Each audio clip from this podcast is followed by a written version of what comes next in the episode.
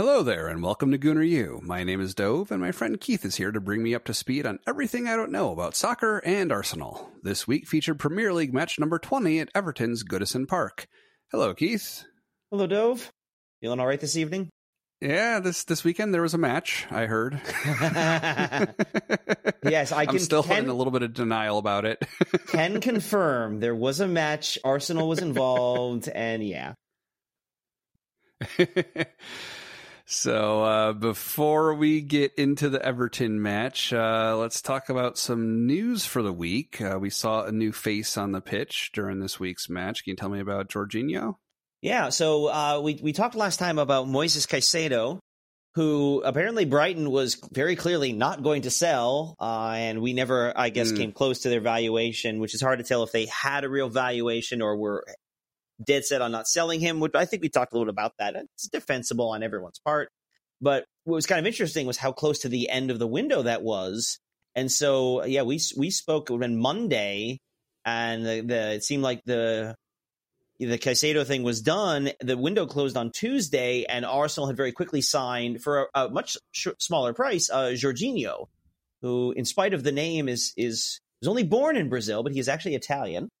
Uh, Mm-hmm. you know, dedicated watchers will know he plays for the Italian national team. Actually, won the European Championships with them in summer of twenty uh, twenty one.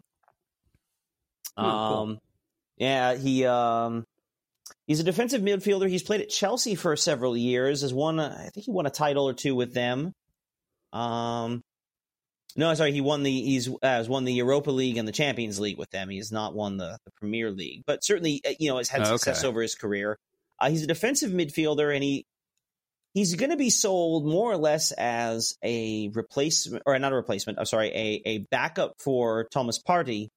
But uh, some of what I've seen suggests, well, first off, you can't really replace Thomas Partey. What he does is so is so is unique in the league. I, what he's asked to do in Arteta's system, there really there really just aren't people who can do that. And so it seems like the the sense was Jorginho will really act almost he really is more like a replacement for Mohamed Elneny. And that when Partey would ah, come okay. out, we put in Elneny, that would change the way we would play. They would change the shape of the midfield.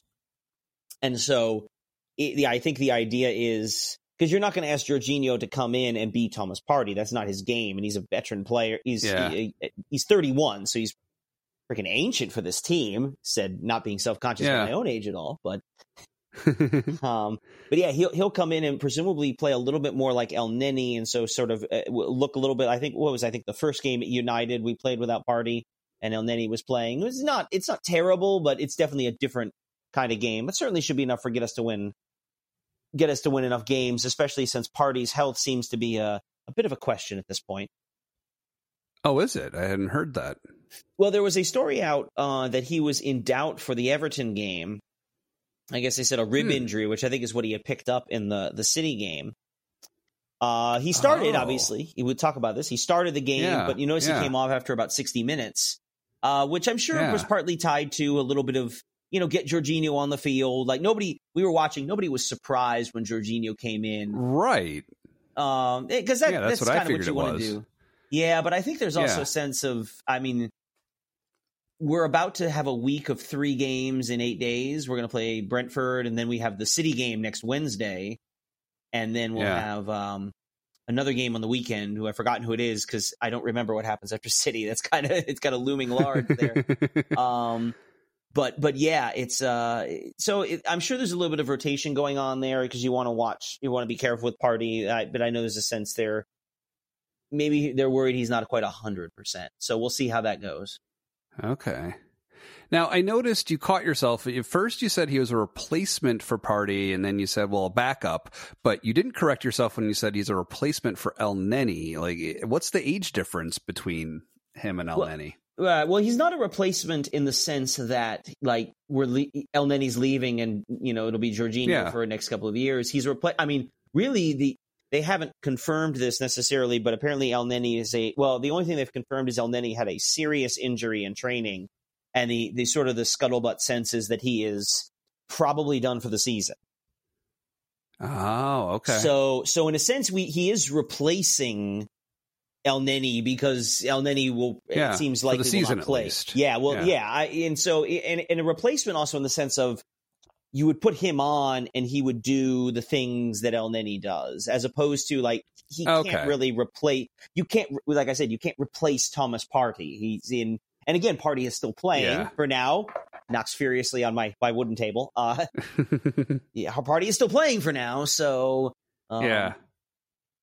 that's you know, Okay. in that sense. So- yeah, so that was that was all. So right. was. So yeah. So relative to Partey, he's like a drop in for his slot on the roster, whereas as as it pertains to Elneny, he actually is replacing the way that he plays when when he gets called in. You're saying okay. That's the general sense I've gotten, or that from Yeah. people, of Okay. people, people whose opinions about the people who know what they're talking about. That seems to be what I, I've heard them saying. So, um, certainly Yeah. he is not he is not going to come in and replace uh replace Partey as a, as in terms of style. He he does not do that. Sure. He still still is a solid Okay. defensive midfielder. Um, you know, Chelsea got money for a guy who was kind of on the outs with them, which okay, fine, whatever. They also spent like a hundred million euros in the la- in the last month in the transfer window, so I guess they need to make that back Yeah. somehow. Uh, All right. Well, speaking of throwing money around, I hear you have something else to talk about as far as news goes. yeah, so um, there were charges. We, as as I'm sure our dedicated listeners know, we record on Mondays. Uh, earlier this morning, American time, um, and I guess presumably I don't know midday or perhaps even the morning uh, in in Europe, Manchester City was charged with multiple breaches of financial fair play by the Premier League. Um, I'm not going to go into the details because I'm still sort of trying to figure out what they all are, but basically, over the course of nine seasons between 2000, the 2009-10 and the 2017-18 season, uh, City is being charged with a number of instances of essentially not being completely truthful with the league about their their financial information and their financial position. Uh, some of that includes uh, Oh. payments and remunerations given to players. Uh, presumably, it's tied into financial fair play, which is and we've talked about. And you and I have talked about this before that it's it's it's not a salary cap, but it's trying to function in terms of maintaining a certain. Uh, basically, the idea is you can't just show up and spend you with just a bunch of money and spend all you want. You have to be able to balance right. your ability to pay, spend with your ability to cover that and by being dishonest with their with what they're what the information they're giving to the league city would be in violation of that um, again that's the accusation uh, there are also accusations that when the, the premier league started investigating this i think they said back in 2018 that since then city has um, has obstructed the investigation Yeah. So I'm guessing this involves the league sending auditors to go over their books, that kind of thing. um you know That's- now that's we're getting now- investigation. I, I think I, I imagine that's part of it. I, I now we're getting into the details that I don't quite know. Um, but certainly, yeah, Yeah. the, as, as all the clubs are required to report financial information to the league to make sure they're in compliance with all sorts of rules and regulations. That the league has an accurate uh, picture of their financial status. I mean, all you know, all kinds of Yeah. things. And uh, the accusation, of course, is that they didn't do that. Presumably, not detailing all of their expenses. I mean, you know, and we've talked about this in other contexts. I think they one of the reason one of the the stated concerns of things like financial fair play is a case like Leeds, where you have a club that completely outspends its means and all but goes bankrupt. Um, now, City, because of their ownership group, is not in danger of going bankrupt, but there Right. is a concern that because of the financial resources they have available to them, uh, that they will spend, be able to spend well beyond what what theoretically should be their means in terms of the money they generate. Right. Which is what makes it unfair play. Right. Yeah, and that, at least as as it's being defined there. Now, you, I mean, you know, you could Mhm. certainly make an argument on some level that, you know, if City's books balance out and the, you know they're not, I mean, if they're not really going to go bankrupt on some level, who cares? Like, you know, there is there is a counter Yeah. argument, and it's not entirely unfair. That what it does is is freezes the sort of the league in place in terms of who's good. So like, it's very difficult for a it's very difficult for a team to break into that upper echelon. Like Manchester United, Arsenal, Liverpool have been big clubs for a century. I mean, they've been they have been top teams in the league for a very long time, which is partly why they have massive global fan bases, which is why they have you know they sell they sell jerseys all over the world. Like that's why they they have all that money. Um, and so, you know, if Yeah. you're someone like Manchester City, yeah, I mean, if you've got somebody who's really rich and shows up, why, on some level, you almost say, why shouldn't he be able to spend all that money? Now, is it really fair that they're a, they're essentially owned by a sovereign nation, uh, one that sits on a whole bunch of oil and has Yeah. more money than they know what to do with? I mean, that's, you know, that's, and Newcastle's going to kind of go through the same thing. So, I, you know, the real interesting question will be is what ends up happening as a result of this. Now, the, the there are a number of penalties available to the league. These include um, they could be fines, point deductions, or even if they feel they're serious enough, they could even be relegated from the Premier League. Oh wow. Now, that's that's That the extent of serious, those. Yeah. Um, I was listening to I was listening earlier today to to the Arsecast, and they said, you know, City, of course, have lawyers, and none of these lawyers are Lionel Hutz. Uh, they they they're very good lawyers, and so the chances of this being resolved before the end of the season feels highly unlikely. So Yeah. you know, there's a sense you look at that and, and you could sort of say like, you know, wow, if they get points deducted, um, you know, that could mean Arsenal could win the title even if we lose the game. That seems unlikely to happen. I have, I really, I, I strongly, I, I, Uh-huh. I, I certainly, I have, z- I have zero expectation they would be relegated from the league. Uh, I am, I, right. I would not be surprised if they're fined. Although a few years ago, I want to say it was right before COVID, but maybe maybe it wasn't. Uh, City was charged with. Um, yeah. Okay. So yeah, they were charged in March 2019 by by UEFA, and they were suspended from club from competitions like the Champions League because of their. Uh, they were found guilty of vi- uh, serious breaches of financial fair play they appealed that to a European uh, court called the Court of Arbitration for Sport, who eventually in July 2020 overturned that, and so they never had to miss anything. Um, Mm. so it'll be very curious to see how this plays out. Well, yeah. So you talk about them being charged and they have lawyers to defend themselves. What is the recourse in in which court does this play out? Who ultimately decides whether the Premier League is right or whether they're right? So uh, now you're get, now we're getting into the vagaries of the Premier League itself, and this this is where it gets dicey Yeah. for me. Certainly, a lot of this is within the league Okay. itself. Um, I could certainly tell you in America that it could reach a certain point where you would, you know, you could see a team suing the league. Now that's that would be highly unlikely because the way American sports leagues are run as franchises of Yeah. a, of a of a single organization. The Premier League is very similar to that, but not the same thing. And then, of course, British law surrounding these things is different. So, I, I- essentially, they're as I understand, they're appealing within the league at, or uh, in the league, and there is apparently an uh, there's I guess there will be an independent commission. Um. So I don't. I, the short answer is I don't know. Um. Okay. But yeah, it's it'll be very Well, yeah, interesting, we'll- and it's the we'll kind of yeah, to- yeah. Yeah, no. Well, uh, I guess we'll find out as uh, as news trickles out as we see what Mhm. happens. yeah so we'll see, we'll see where they where they're able to take it so Yeah. Cool. All right. Well, let's get to the Everton match. Ugh. So this is their 20th match of a season, February 4th. I, I watched it time shifted onto the next day because it was USA Network and I had no choice. And it turned out to be a really late night for me. So I was watching this like actually technically very early this morning on the 6th. Um, final score Everton won, Arsenal nil.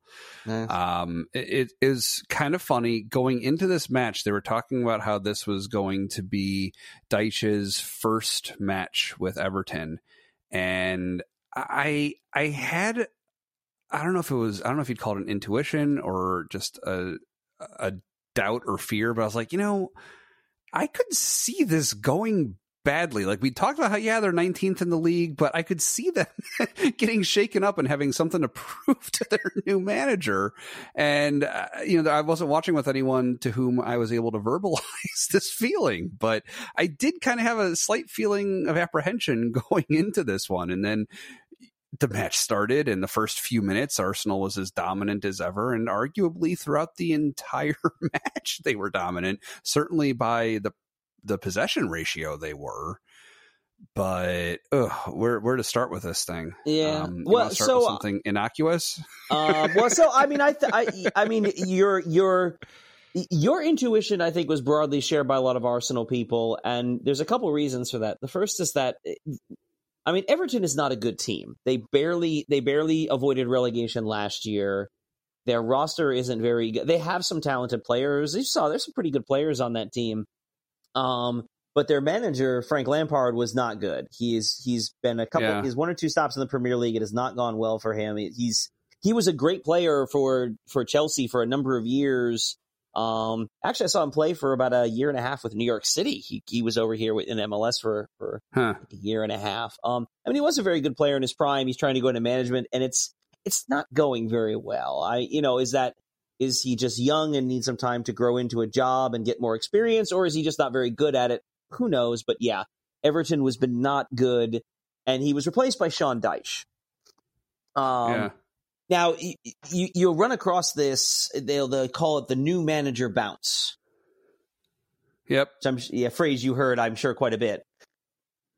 Yep. Repeatedly. Yep. Yeah. So Especially after the goal was scored. right. So so what happens? And and you'll hear this by the way. In, I hear this by the way in American sports too.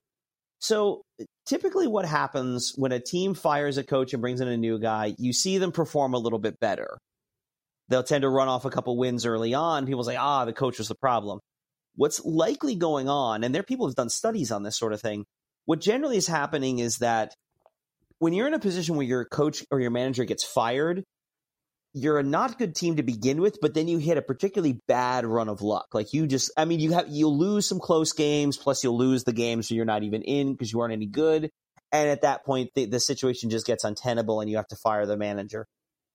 What ends up happening Mm. isn't so much that the new manager does anything that different.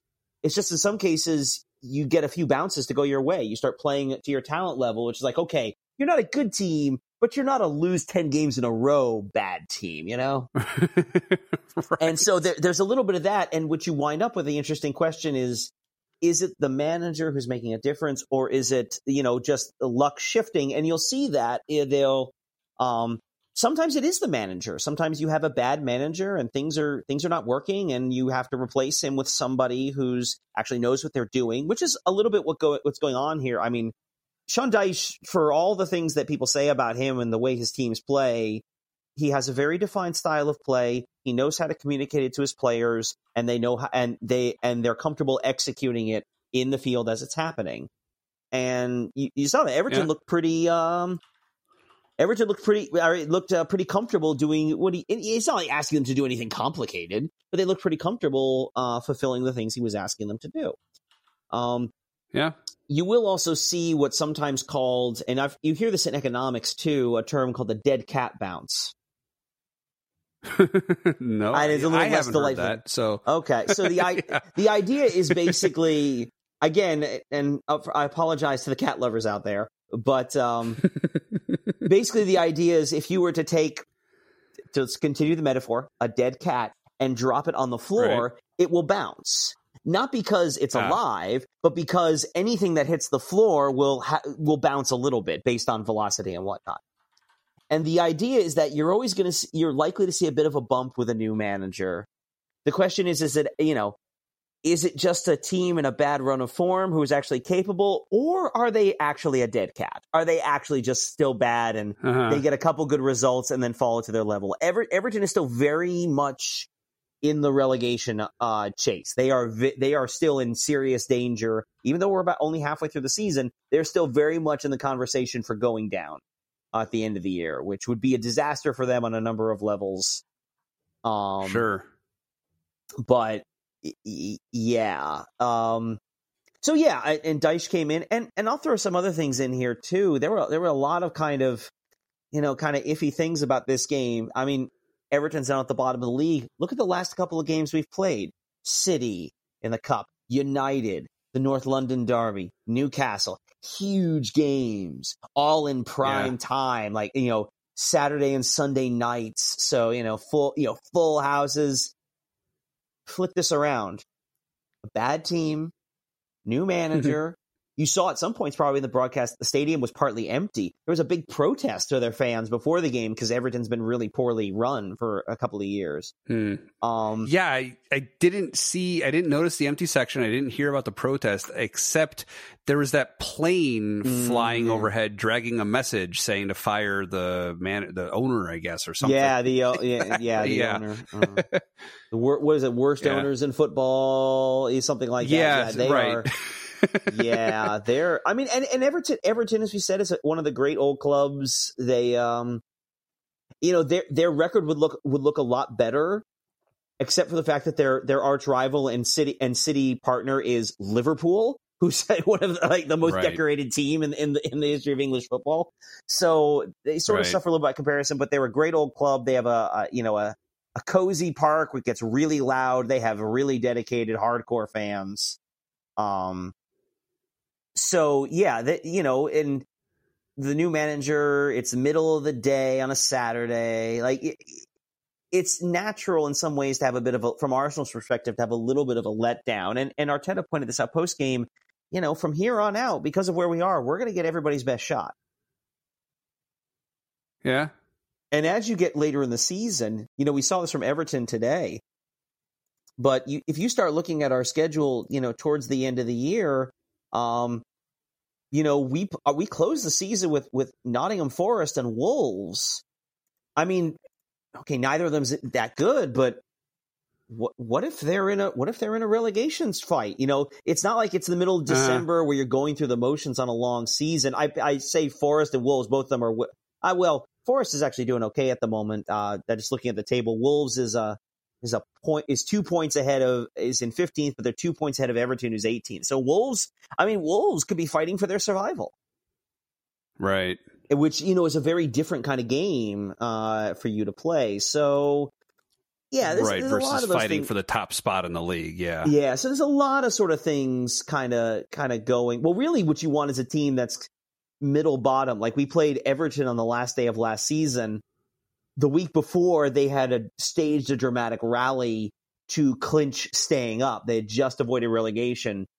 So they had partied all week, and so you knew they weren't I mean, Arsenal Arsenal walked over them like you, they- you knew Everton wasn't going to get wasn't ha, didn't have anything in the tank, and so you know it. yeah. So yeah, it was. Yeah. you get those games too, but also you know if you get a team that's fighting for its survival, you know some of these games we have we have to play. I mean, we have to play everybody. The only team we've the only teams we've played twice at this point are, are Tottenham and, and United. So we still have to play everybody a sec everybody else a second time. Um, yeah. and you know some and some of Well, those yeah. are going to be Yeah. Some of those are going to be tough because they're they're at the top of the table with us. Some of those are going to be tough because they're at the bottom and they're struggling. So you know, and everybody's going to give you your best shot because you're the you're you're the you're right you're a top right now. You're the guy, and so Right. We're the ones to beat. Yeah. yeah. I mean, it's gonna and it's gonna start Saturday. Yeah. Yeah. that- That'll be a fun one. Oh, and we should add because I know you mentioned this as well. Um, yeah, we haven't actually won at Goodison Park in like five years. Well, yeah. So, right as as I was piecing together the possible factors that, and, and aided by things the the commentators were pointing out throughout the match. But yeah, so the the new manager bounce is one potential partial explanation for what happened yesterday, or for me yesterday on on Saturday. Yeah. Um, and then, yeah, our, our track record at Goodison is, is another factor. And I guess I really wanted, if if we have time, either now or later, to bring that up as a, more of a a scientific discussion of a phenomenon that does appear to be a real thing, which is why do you have sometimes poor track records at particular venues? And I know we've talked before about with Liverpool when we play them, how it's just the, the play like s- playing the song and singing the song that you know you'll never walk alone. That that's Yeah. that's a big thing. And they're just a very loud crowd, and it definitely seemed at Goodison like they were very raucous, like Oh yeah, they were. good supporters of, Everton. Yeah. Um, but what else, what else is it like besides the fans? What, what else contributes Um, to a particular stadium being tough for you? Uh, you know, it, it could just be. I mean, there's there's always anytime you talk about numbers in sports, there's always the the argument of a small sample size. You know, we play at Everton Mhm. once a season. I mean, it could just be some bad luck. I mean, you, you know, you play that mm. game different. You play this game differently. We could have easily won that game two 0 Everton could have easily won the game three 0 I mean, there's a lot of different ways. You know, yeah. with so few goals, there's a lot of different ways games can play out, and so as a result, there's sort of a lot of different ways. You know, there's just, and and because there's so few goals, goal you know a goal makes such a big difference. You know, if if we get an early goal, say take, we had some of those chances that went over the bar, or Saka's shot was saved off the line. What if one of those goes in? Well, all of a sudden it's one 0 Arsenal and Everton's chasing us, and so that's it changes the game yeah. a lot. Um, I mean, just just to point out, I mean, the same weekend on Sunday, uh, Manchester City lost to Tottenham at you know in in, in Tottenham. And they haven't beaten Spurs in, in five years at Tottenham. Huh? And and it, and what's yeah. curious about that is, I mean, City has been much better than Tottenham every one of those years we've been much better than Everton. Even even even the years we weren't very good, Everton has not been good the last five years, and yet you know it it, it could be a mental thing too. Like it's just, hmm. yeah. If you just you know, yeah, it gets that. in your yeah. head. It gets in your head. You're like, oh, we're going there again. Oh, and then something goes wrong. Oh no, it's happening again, and that's you know, uh huh. Sports are weird. Yeah, I, yeah, I could see that. Yeah. So you want to do a little bit of a blow by blow and talk about some of the finer points of the match? Yeah, we can do that. I, I um, anything, anything. I mean, Everton is, I guess, the last first team for you to see in the league. We've seen everybody else, so this is the first time you've seen Everton. So, well, thoughts? Right. I guess there's an asterisk alongside Manchester City because we haven't played them in the league. Oh, that's true. Right. But, we haven't. That's yeah. right. We haven't seen them in the league yet. Yeah, that's right. So I've seen them play well, see, against right. Arsenal, but it's it wasn't a proper match. right. Yeah exactly, exactly. Our, our hearts weren't as in it, like we talked about. Um, but yeah, so uh, what what are my thoughts about Everton in particular, or the or just a, yeah, any, anything? You know, we sort of talked about a little. We sort of talked a little bit with Goodison and whatnot, but just you know, having a having seen them play Everton or the or the game in general. Well, yeah, I mean, you know, I, I, don't have any particular thoughts about Everton. I, I, could tell some of the ways that they were playing. They were doing some of the things that we've talked about with other clubs, where they'll maybe be a little bit more physically aggressive to try and make up for uh, not ha- not having the quite the same level of capability on the field, right? Um, especially, I can't remember the name of the player, but the the guy who was uh, guarding Saka all night. Mm. Um, he was pretty pretty physical with him and it led to some problems for Saka at some points where and you know he's Saka so he doesn't get all the fouls called in his favor that should be. But well yes um, as, as we've taught you we've taught you well on that point well, yeah, I, have I've seen it. Yeah, it's it's something that I think I even saw it in the World Cup when he was playing. It's just he gets fouled and nothing happens a lot of time. Yeah. Or there was another case where he, he should have been awarded a corner kick. I, I think it was it was him. There there's one very clear case that should have been a corner kick that wasn't called, and that's happened to us a few consecutive games as I recall. But um, no, like you said, they they had some strong players it felt like uh, we just weren't in top form either. I mean, there there was a bunch of close calls that I felt should have should have scared us into playing better and and didn't. I mean, when when they ended up scoring on that corner kick, that was at least the third, maybe even the fourth or more time that they had done that exact same corner kick, and it was really close to going in the other times, and we hadn't yet figured out how to counter it, and it ended up sinking the game for us, which was very disappointing. Yeah, I mean, and, and I don't think, and, and I will say, I don't think it's necessarily us countering that. I mean, it, Everton's Ever, Everton, you know, and, and this is partly a Dyche thing. I mean, they're you know they're very strong on corners. He'll, his teams play a much more physical game. He was the manager for a number of years at Burnley, and Burnley was one of those games. You know, you see them on schedule, and you're just like, oh, this is going to be rough because they were a rough and tumble team, and that was because again, that's mm-hmm. getting the most of the players they had, which you know was wasn't much. Although a couple, there are a couple of uh, couple of Burnley players are on um, or on Everton. Uh, Tarkowski, the goal scorer, was with Burnley for years, and so I he, he scored, and I was kind of like, of course he, did. of course it was him of all.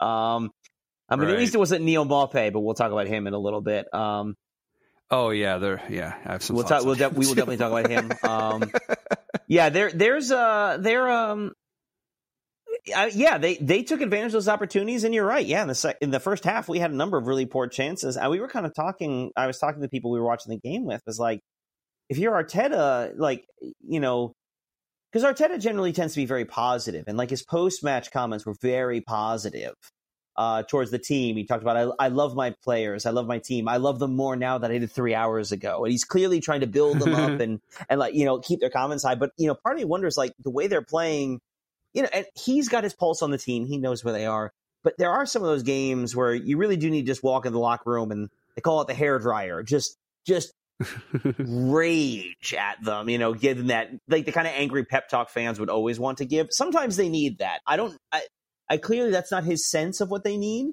Um, and it could well simple be, you know, having seen the, the, the documentary from last season, you know, these guys these guys are super competitive. I mean, if you walk into the locker room and you know you're you're about to go off on them, and you see them in there like being angry at themselves, okay, maybe you back off from that. right. So I'm curious to see what he what he did, what he was talking about. Mm. Um, but uh, yeah, he uh, he didn't do that, or I don't know what he. Or I should say that I don't know what he did.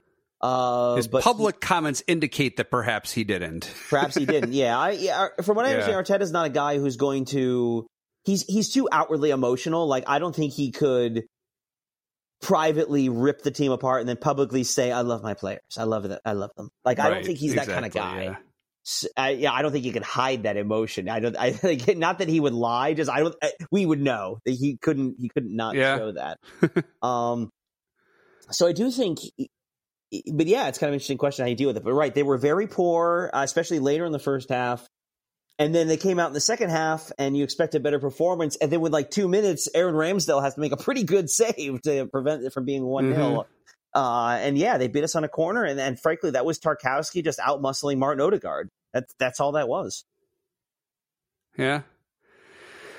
Yeah, yeah, I guess so. Yeah, that's all it came down to there. But uh, but yeah, so so getting back to the original question you'd asked of my sense of all the teams in the league, um, I think we may need to wait till the end of the season before I really answer that. I think okay. I'm still getting my bearings, you know. It's like once we've played a team a couple times, I'm starting to get a sense of where they fit in.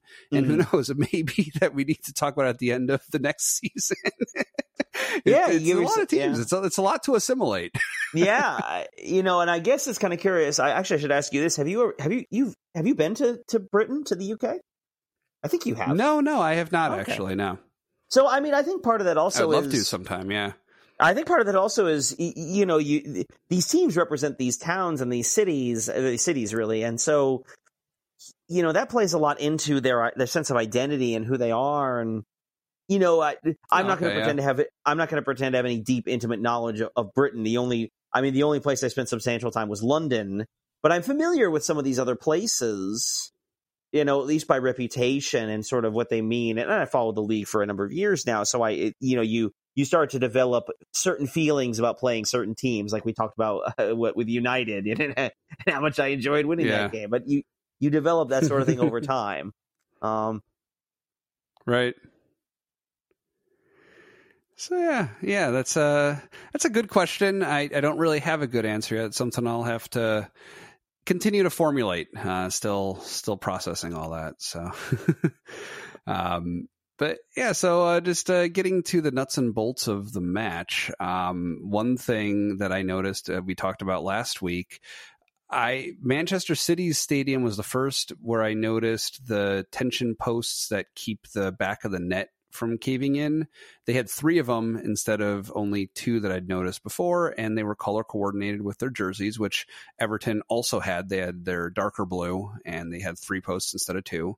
So I'll continue to to take note of that. Um, I mean, I'd noticed that that those were used in the first place because I'd never seen that style of net outside of professional play. All the nets that I'd ever played in, the sides of the nets had a middle to them instead of just being like an open shape.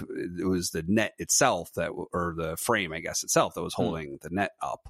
So, um, yeah, but anyways, so that was uh that was the first thing but uh we had talked i forget which match it was in but there was a match at least a, a couple weeks ago where Odegaard had fallen while trying to move the ball and landed on top of it. And I, I, was remarking on how impressed I was that he managed to keep possession of the ball while it was underneath him and he was down on his knees. And then he got upright and maintained possession the whole time.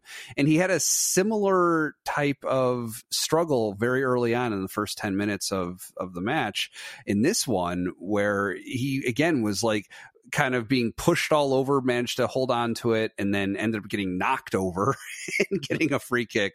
And it, his shoe had come off. Like somehow uh, the other player who was defending against him and like stepped on his shoelaces. I don't know what happened, but he ended up with with a missing shoe. And we had someone else who had to do a throw in from Arsenal, uh, like while the shoe was still off, delayed a little bit to give him some time to put it back on. But that's one of those things you don't you don't see too often. No, but I, it does it does speak to I his it does speak to his his con- ability to control. He's just he's just so good keeping control of the ball, yeah. which is. I mean, yeah, I mean, you get a sense of how hard that is. Right. Yeah. Oh, he, yeah. Absolutely how many other people can't do that? yeah, yeah. Um, it was funny. So this was not my first time seeing Everton's keeper, uh, Jordan Pickford, who was the English national team's keeper. And what was what was kind of funny. I don't know if we really talked about England's matches much when we were in in World Cup time, but um, it was kind of funny because so Ramsdale was their second string keeper, and I don't think he saw any game time in the World Cup, did he? Uh no, which isn't unusual for a yeah. backup keeper. That's right. I mean, especially especially in a short tournament like the World Cup. Um, you're rarely going right. to be in a position where you can afford to run out the backup. It's just it just doesn't happen. So sure, but yeah, so so yeah, so that's that's fine. I, guess the reason I'm bringing it up though is it was it was kind of funny when I was seeing Pickford in the World Cup, and I didn't really necessarily get the sense as much in this match from from this week, but in the World Cup, uh, seeing him in the way he was yelling at all the the defenders around him over and over again, it was like, oh, well, who needs Ramsdale when you've got Pickford? They seem like very similar temperaments and personality types in in the keeper box. So yeah, and that's a that's a very sort of I, I, I that strikes me as sort of a very English thing. It's kind of what the English expect out of mm-hmm. their keepers. They like that kind of fiery, um, you know, outward outspoken. And in some ways, you need the keeper to be that since the keeper's in charge of the box and in charge of the defense, and so you need a guy who will really take control of his defense. And I mean, the the big knock against Pickford is that he has short arms. Mm, okay. Now, now we say that we say we mean short arms for a keeper. Like his arms are longer than yours yeah. and mine, I'm sure. But like you know, the uh, yeah. that's sort of been the knock on him is that he's just a little he's just a little bit smaller, and so obviously it's going to make it difficult. But I, I mean, um, uh, Gareth Southgate, the England manager, obviously trusts him. There's certainly plenty of Arsenal fans who are thinking really Ramsdale should have started ahead of Pickford. I mean, maybe that's true, although I don't think Pickford is the reason England went out. Uh, actually, they they played really well right. against France, and so they probably shouldn't have at that mm-hmm. point. Uh, but that's uh, that wasn't Pickford's fault. But uh, you know, I, there's a certain pride attached to having England's number one, and and for Everton, who let's be honest, doesn't have a lot to cheer about as of late. You know, having England's number one is not bad. yeah, that's true. So yeah, you know, I made notes of different things that happened throughout the match. I think ultimately much of it wasn't really material. Um, it was just a, a bunch of blown chances on our part. There there were some obvious opportunities that were blown, and I think we weren't really scared enough when they came as close as they did over and over again. And even though we dwarfed them in possession, they they made their possessions count more of it. I I didn't see the final stats on attempts, but I have to imagine it seems like they made more attempts or at least more attempts on goal than we did. I think it felt like it. Yeah, right? I don't remember. Yeah, gosh, I don't remember. I, am trying to remember. Yeah, I do remember seeing the stat that yeah, we could, as you mentioned, we control possession, but yeah, I, I didn't. Uh, I'm, I'm looking at the stats We controlled now. possession really, really strongly, like 75 yeah. 25, like somewhere in that ballpark where it was. Yeah, so so I'm just this, this is so I'm just this is the Premier League page. Their stats said uh, 70 70 uh, 70.5 to 29.5, so 70 30 possession, but we outshot them 15 12, but shots on target was 4 3 to Everton. So we had a lot of shots that just, right. I mean, we had some, you know, I, I think part of it was also, we mentioned before, like just being able to take your chances. Like we mm-hmm. had, mm-hmm. instances where we had a few good chances. Bukayo Saka had an absurd shot that you know Conor Coady got back and cleared it off the line. Yes, uh, a couple of times, yep. Nketiah was set up for one, Odegaard was set up for another, and they just blasted the ball into the second deck. And you know, it's right. That's kind of when you see those things happen, you sort of and you watch the way Everton's able to get forward and get into position and get off good shots. That's the t- part of the time where you're like, this doesn't feel like our day. Right. Like, this doesn't feel like it's going very well. No. No, didn't didn't get that feeling definitely. And yeah, that that one Saka shot really was the the the key one that I felt like we would have gotten if yeah, if that defender were in the way, he caught the side of the goal, the keeper was not in, and yeah, it was a good defensive play from from Coady. Real quickly about the Saka thing, you know that that's one of the benefits of having a player like Saka that you can have a game where you are frankly not very good. And we didn't play very well. Everton played very well defensively. They played us a lot like the way Newcastle played. You saw them, they were able to double team us on the wing. They jammed the midfield and they double teamed Saka and Martinelli out in the wings. And they, Goodison is a smaller field, so we didn't have as much space to operate. Mm-hmm. Uh, but anyway, with, with all of that, um, you know, it, it, if Everton doesn't get their goal, we to have a player like Saka who, in what is essentially a moment of brilliance, could theoretically slot in a goal, and and uh, we could win a game that we don't deserve. So you know, there's a there's a, a positive angle to that too. It just didn't work out this time. Right. Yeah, one thing that occurred to me to ask you also. So you mentioned earlier how Sean Dyche is known for having good good turnout in corner kicks. Um, is it just me, or does it seem like Arsenal does not very often capitalize on corner kicks? Uh, so At that's been our in this season. That's been our reputation for years. Actually, for the most part of the season, we've actually uh, we'd actually done really well on set pieces, including corners. Hmm. And and I was thinking about that. I'm glad you mentioned that. I think like I feel like the last couple games we haven't been very good at that. We did not take corners very well today in, in this game. Uh, not today, but in this game, I did not like yeah. our corners were not very good, and and Everton Everton got some really good chances off of theirs. Now, again, it, could it be us having a bad day?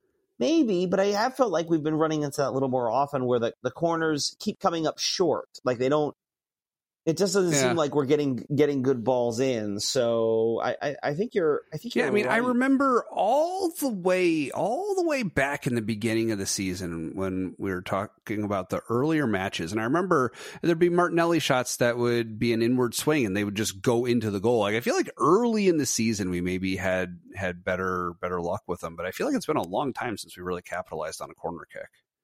It, it, it does feel that way, and I'm sure you know there'd be plenty of people who could immediately point in a game that we totally that we're totally forgetting about. But I I I feel like that's right. I feel like our set pieces have have we it hasn't been a strength for us in the way that it was yeah, earlier in the season. And, and, who knows? It could just be teams figuring out what we do. It could just be a bad run of form. But yeah, it's it's an interesting. I it's, it's an right. observation I tend to agree with. Yeah. So, so something else that I noticed toward the end of the match, I forget exactly what minute it was. Within ten minutes of the of the ninety minute mark, you know, at least eighty minutes in, I started noticing a whole bunch of personnel in bright yellow ponchos. It looked like, and they were security personnel for Goodison Park. I think I first noticed it because a ball had gone out of touch, and it was one of them who handed it to an Arsenal player to to throw back in. Um, but you saw them very tightly spaced, like you know maybe 10 yards or less apart from each other all around the entire perimeter of the field is that something that has happened in other stadiums and i haven't noticed it before or is this because of the incident with ramford Reese or uh, Ramford. I combined I combined the two English keepers into one person. Ramford would Ramford does sound like a good English keeper name though. Uh. Yeah, it should be. I'll make a custom jersey with that with that name and number one. Um, yeah, so with Ramsdale, with that that fan attack that happened uh, in recent memory, um, is this a response to that, or does Goodison Park have a reputation for fans rushing the field or something? Do you have any thoughts um, on that? I, I don't know. I mean, so the, the fluorescent jackets, those are police. The fluorescent jackets that they're. Oh, wearing. so they're not just um, they're not stadium personnel. They are. No, those police, are those Liverpool are police. police um, okay. I, you know, you you'll see them. Uh, they're they're generally at a lot of games. Um, I, I can't say I really noticed in particular like a big line of them as you're mentioning. I'm not saying it wasn't there; it just didn't stand out to me. I mean, you see them wandering around all the time. A lot of times, you'll see you can you can always tell where the visiting fans are because there's usually a line of fluorescent yellow or orange jackets between two sections, and that's where the away fans are sitting. Um, yeah, there's a little bit of that. Um, I, I suspect it might. I wonder also, just given where we are, not so much that like the fans are crazier at Goodison, but if you notice how close they all were to the field. And so I wonder if that sort of makes it a little like if you look at Arsenal, like hmm. there there there's definitely a, some distance between the stands and the the field, right? And More so I buffer wonder, zone, or even yeah. Yeah, like I touching touching on that actually, that's something else that I've noticed at some of the bigger stadiums, like at Manchester Cities, where you you have this whole gulf between kind of the first ad board, like those ad screens yeah. that are showing the whole time, and then there's a second one further back. And that's something that's actually really cool is what they synchronize those uh, from the perspective of the TV camera. It looks like one continuous screen, but then oh yes, broken oh, when yes. you see people standing in between them. but yeah, that's I that's a that's a good point that you're talking about. Yeah, maybe they it is just that you don't have that that extra buffer. Yeah. Yeah, I wonder. I wonder if that's part of it. I mean, you know, Good, Goodison is an old park. They are trying to replace it. They are trying to build a new one. Um, hmm. so so yeah, I I wonder if that's part of it as well. Hmm. But I admit, not, but I admit it did not stand out to me particularly. I, a lot of times you'll see towards the end of games, you'll see police presence um, to, to make sure, and you'll see it. You'll see it at the Emirates too, where just to make sure that players are or that fans are staying where they're supposed to be. You know, they're not going onto the, you know, nobody's right. trying to go on the field. Because in the after aftermath of the game is when things get a little chaotic. All the, everybody goes onto the, all the players go onto the field, coaches, you know, all the staff goes onto the field. There's press all over the place, and so it'd be an easier kind of thing to sort of sneak on. Um, mm-hmm. You know, it, especially in a tight space like that. Right. All right. So, uh, so any final thoughts on this match? Um, most of them surround uh, one of Everton's substitutes, Neal Maupay who uh, oh yeah let's yeah. talk about him yeah so in, in, I, I, to quote one arsenal one arsenal blog i read in the after the game i hope Neal maupay steps on a lego every day for the rest of his life he is an he is an extremely annoying player we he actually the first time i remember seeing seeing a ball with him he was with brighton uh, and I think it was our second game at, in the COVID restart. So we're playing this. We're playing in June because they obviously they stopped for COVID, and then in June they came back to finish the season. I think it was our second game in. Uh, this was Bernd Leno was our keeper. Went up for a ball, and and uh, Maupay undercuts him, like basically steps hmm. underneath him while he's jumping in the air. He falls to the ground and hurts himself. I think it was I don't know, his arm or his leg. He falls awkwardly, and essentially hmm. ends up being out for the season. Um, oh wow! Uh, yeah, or the rest. They ended up being out, well, most of the rest of the season. Yeah, and uh, that's that's that was the the rise of Emi Martinez, Argentina's number one. Uh, was a, was an oh, Arsenal okay. academy kid and was our backup, and everyone was kind of like, oh, I guess Emi's okay. He comes in, actually backstop backstopped us to the FA Cup, so good good for him. Yeah, and then, huh. and then we sold him to Aston Villa, and now he's won a World Cup with Argentina, so it all worked out for him at the end. But yeah, and so right. Um, yeah, so I which which those kind of backing in, you see it happen now and again. It's a dirty play. Like that that is a dirty play. And he backs it like you can see it. He clearly made an effort to it. So he's he's already on a few Arsenal fans lists. And then uh, there were two instance in incidents today. I I know I know you're familiar yeah. with the second one involving Zinchenko at the end of the game. Yeah, and right, that one it was more clear to me what happened. I think they showed a replay of it. There, there was an earlier incident with Xhaka, right? Well, no, uh, as I saw, I believe it was with Gabriel. Um, oh, it was okay. actually took place. It took place in the in the at sort of the just inside the Everton box. Uh, Gabriel seemed to take out an Everton player, and so they called a foul. But then you watch the replay. Gabriel is pushed, and as he fall and he fall by Maupay falls on the ground and rolls into the Everton player. So really, eh, but, but since that all took place in the box, Arsenal is looking at that going, um, that's a penalty. Right, right. Yeah, okay. and so of yeah, course it was him. That now, yeah. There was there was somewhere I didn't remember if it was Maupay was doing it, but there was an instance where and and you know this is one where a young team we were clearly frustrated Everton is time wasting and they suckered us into all kinds of things. And you can't bite on that stuff, but we did. Um, mm-hmm. somebody in there, a couple guys got into a bit of a shoving match, and then you see Xhaka is the one pulling pulling a, an Everton player away, and the ref is coming over to him and like pointing at them, like wants to say something. And Xhaka's got his arm around the Everton guy, going, "No, no, no, it's fine. No, no, no, it's fine. We're just talking." Yeah, he gives the thumbs up, right? yeah, he's yeah. The, the maturation of Granit Xhaka continues to amaze me. Um, yeah, I, I LOL'd at that one. That um, that when, is, I, when I saw the thumbs yes, up. that that is hilarious. Uh, but yeah, so you see stuff like that. Um, and then of course I know there we I know we will. There's the then the second incident, which you uh, what how how did you see what happened there with um uh with with Zinchenko? It only became clear in in the replay. I'm trying to remember exactly what it was, but yeah, no, I remember that Zinchenko was not happy and, and for good reason. Um, I yeah, I don't I don't remember the details. Remind me. Uh, so basically, there was there it what they caught on camera first because so much would happen off camera. This was about the 90th minute, so near the, near the end of regular time they sort of zoomed in on it and you saw Zinchenko like standing over Maupay, like pointing like right in his face, like screaming at him.